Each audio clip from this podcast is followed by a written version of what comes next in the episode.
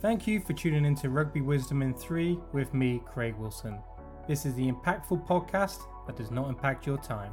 On today's show, I'm joined by Richard Chadwick, who has a master's in coaching science and is a world rugby educator. Rich also holds director roles with Northeast Olympic Development Academy and the ARPTC.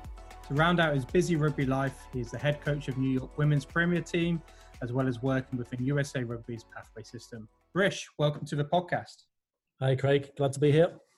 Yeah, thanks for joining us, mate.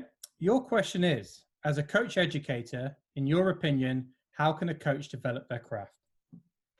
Yeah, so uh, quite a difficult um, thing for some coaches. So I'm going to take you through five uh, main points. One is practice as much as possible. And with that practice, you should always plan and then reflect on what you've done. Uh, the second one is read theory. Uh, so there's a lot of people who are out, out there who, you know, research coaching and the and the and the practice of coaching, and so often trying to translate theory to practice is is quite a useful tool. Um, watching and observation of other coaches, whether it's shadowing, whether it's uh, watching interviews, um, you know, whether it's uh, watching them on TV, uh, just watching what they do and how they move and how they operate. The fourth one is have conversations with coaching uh, coaches. So question them about their practice, question them about their philosophies, listen to what they're saying.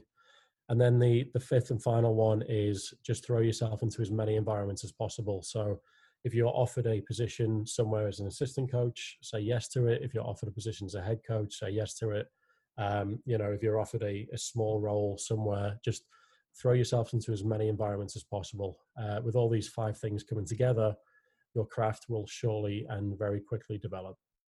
Awesome, mate. And that's something I've I've found on my own. I've been lucky enough to work in uh, environments from community rugby to hearing impaired rugby to more uh, under 20s uh, national elite level and it's just wonderful to bring those experiences together now has that been similar for you yeah exactly so you know whether it's male female abled um, disabled whether it's um, you know youth high school um, grassroots elite levels just getting into as many environments as possible and then stealing and taking what you can matching it and uh, synergizing it with the theory and the observation and the conversations you've had and putting it into your own practice.